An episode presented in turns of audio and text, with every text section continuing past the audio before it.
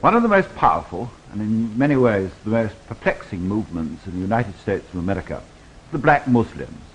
They are Negro extremists and they are not only a political movement, they're also a religious movement and indeed they're a way of life.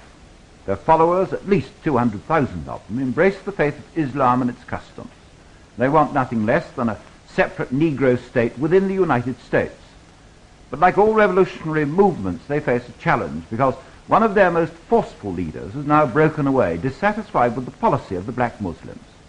And he's now the leader of his own independent group, the Muslim Mosque Incorporated. Can I first of all clear up your name? Was it in fact Malcolm Little? I don't think, I don't think it was in fact. If it was in fact, I'd, I would have let it remain. Little was the name of the man who formerly owned my grandfather as a slave. So I gave it back. So do people now address you as Mr. X? Mr. X, Malcolm X, The black Muslim policy, as I was saying, was completely separatist, that they wanted this separate state within the United States. Now, as I understand it, you don't. The policy of your group is now that you don't want this separate state. How do you want? What do you want then? Well, uh, the uh, number one, there are two groups of us now. That is, those who broke away have formed into two groups. One which is religious and based upon the orthodox uh, Islamic teaching, and the other is uh, non-religious. And the name of it is the Organization of Afro-American Unity, and we want to be recognized and respected as human beings. And we have a motto uh, which tells somewhat how we intend to bring it about. Our motto is, by any means necessary.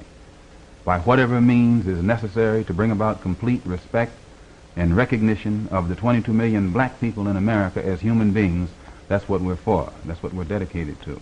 By any means. By any means. By any means. A bloodbath? Well, I think that uh, as deplorable as the word bloodbath may sound, I think the condition that Negroes in America have already experienced long too long is just as deplorable. And if it takes something that deplor- deplorable to remove this other deplorable condition, then I don't think that it's, uh, I think it's justified.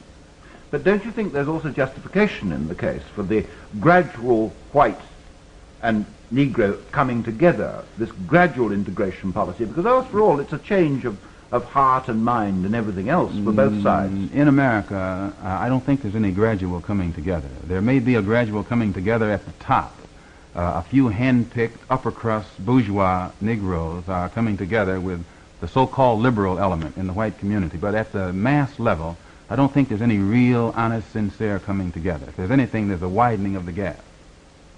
Now, if there is this widening of the gap, then, when do you see this explosion taking place? Well, uh, there doesn't necessarily have to be an explosion if the proper type of education is, uh, in, is brought about to give the people the correct understanding of the causes of these conditions that exist and to try and educate them away from this animosity and, and hostility. But this education takes a long time. Not as long as legislation. Ed- education will do it much faster than legislation. You can't legislate goodwill. Now, you said uh, in the end of 1963 that 1964 will be a very explosive year, and in many ways, uh, Mr. X, it has. Uh, has it been as explosive as you would have hoped? Uh, that's not the question. Uh, has it been as explosive as I would have thought? It wasn't as explosive as I would have thought. I think the miracle of 1964 was the ability of the American Negro to restrain himself against extreme unjust provocation and dilly-dallying on the part of the United States government where his rights are concerned. Will he restrain himself so in 1965? I very much doubt that he will restrain himself uh, so very much longer. Mr. X, thank you very much indeed. You're welcome.